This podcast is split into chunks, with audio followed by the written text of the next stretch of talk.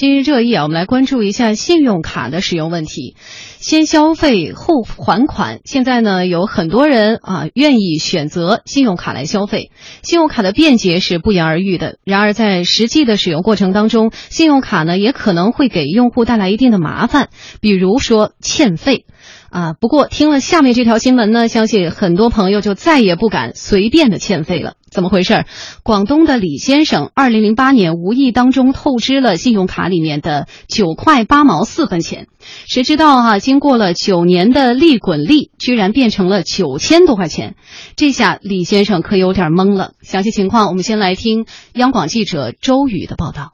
据李先生反映。他八月三十一号在广州打印诚信报告，报告显示他欠银行九千多元，其诚信进入黑名单。李先生查看信用卡的账单，发现二零零八年一月一号，李先生因为消费透支了信用卡九块八毛四，此后便没有还款。这笔九元多的欠款，大概每年翻一番，直到如今的九千三百五十元。李先生说，二零零七年底，他在一间工厂打工，工厂为他办理了工资卡，而李先生根本不知道工资卡就是信用卡。此后，李先生离开了这家工厂，又遗失了这张银行卡。李先生在办理银行卡的挂失手续时，银行并没有告知他欠款情况。多年来，李先生也没有收到银行催收短信、信函以及上门催收欠款。如今，银行要求他全额还款，但李先生认为这件事原银行也有责任。李先生致电工商银行客服，对方说该银行卡已经不能使用，但利息是会不断的累计，建议他到银行协商处理。央广记者周宇广州报道。呃，记者是做了一个相对比较简短的介绍哈，但是事情呢还是比较明晰的。信用卡逾期不还钱啊，有了滞纳金，但是这个滞纳金呢，从九块钱的初始的欠费变成了九千块钱啊。用过卡的人都知道啊，呃，信用卡逾期是要有滞纳金的，但是很多人还是想不明白，这九块钱怎么就变成了九千块钱？我们来算一笔账啊，这个清单上就显示，信用卡的日利率是万分之五，按照月利来收复利，而每月产生的百分之五的滞纳金呢，也将会收取利息。按照这个算法，每年翻一翻，九年下来，可不就到了九千块钱吗？而且呢，还有人顺着往下算，如果李先生呢再晚九年才发现这笔欠款的话，二零零八年透支的九块八毛四分钱就会变成九百万元。这个数字啊，呃，天文数字了，让人大跌眼镜。呃，在这个事件当中呢，各方的说法也是比较受大家关注的。首先呢，是银行方面的说法，就表示一定要全额还款才行。但是当事人这个李先生又心有不甘啊，他说，信用卡早已经挂失了，但是从来没有收到这个催款的信息啊。银行呢，在当时也没有告知他欠款的情况，多年以来从来没有收到过银行的催收短信呐、信函呐或者电话呀。李先生认为这件事呢，原来银行也有责任。并未尽到告知的义务，啊，我们请出两位观察员，呃，白老师，您怎么觉得这个事情谁该负责任？呃，这个事情其实呢，我们要说起来啊，呃，不是说简简单单的我们听到现在的这些声音就可以来判断的，嗯，因为其实，呃，首先我们从李先生这个角度来说哈，我也关注了一下这两天关于他的一些报道，呃，他自己的说法就是说，当时呢是在公司打工的时候，呃，公司拿了他的身份证去办了这张信用卡，是当工资卡用的。但是他一直就不知道说这张是一张信用卡，嗯，那我只能说李先生您这心也真是够大的。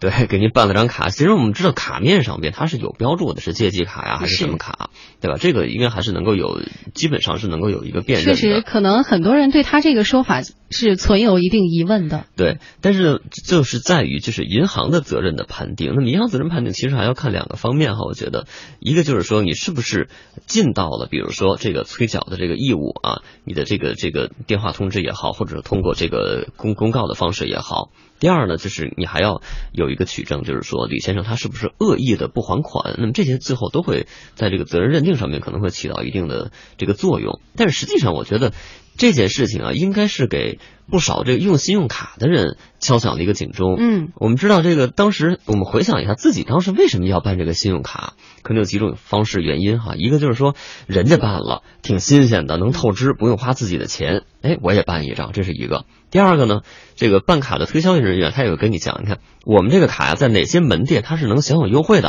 啊，你去吃饭，有一些打折，哎，它是有折扣的。可是您别忘了这句话呀，这个永远是买的没有卖的精，嗯而且天下没有免费的午餐。就刚才咱们谈到的这个万分之五的，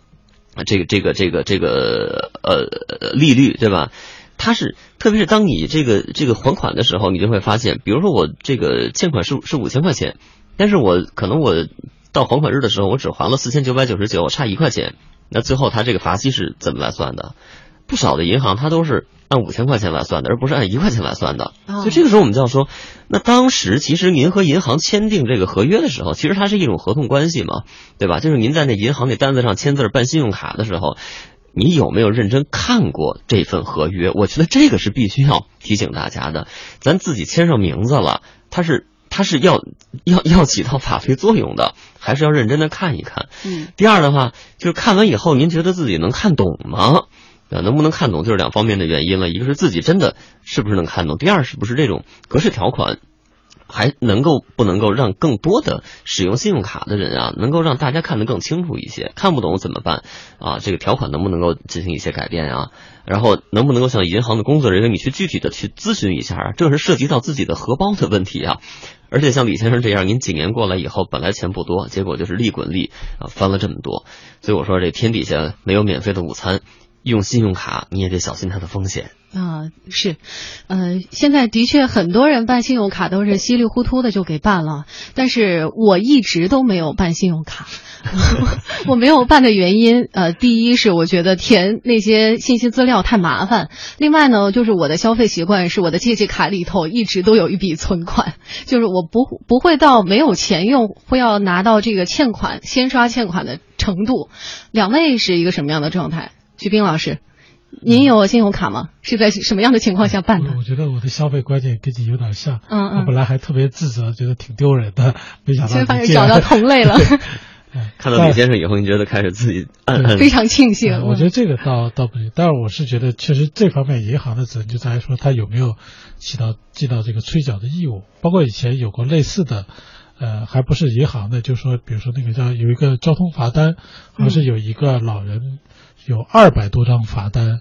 然后呢，就是这个，但是呢，就是好像累计罚款多少万，然后后来呢就给撤销了，就是因为比如说他只要在扣满分或者说多少张罚单之后，那你得通知他呀，因为他可能刚开始只是收不到，他他不知道自己违章了，他一直在那个按相同的路线每天都在行走，那你这种如果你要不告知，说白了就是一种恶意的这种。比如说，我们知道有恶意透支，但是也有恶意的不告知，这个我觉得银作为银行是有这样的义务的。所以在这个像这个事儿，我是觉得还需要有关的部门，比如银监会、证监会、不银监会这种出台一个呃相关的规范，否则的话，呃，作为法或者如果说法院也会对这个进行一个判罚，我觉得这个。基本上这样的案件最后还是可以得到公正的处理，因为银行这么做，如果他没有告知的话，他就是一种恶意，或者说是一种违法。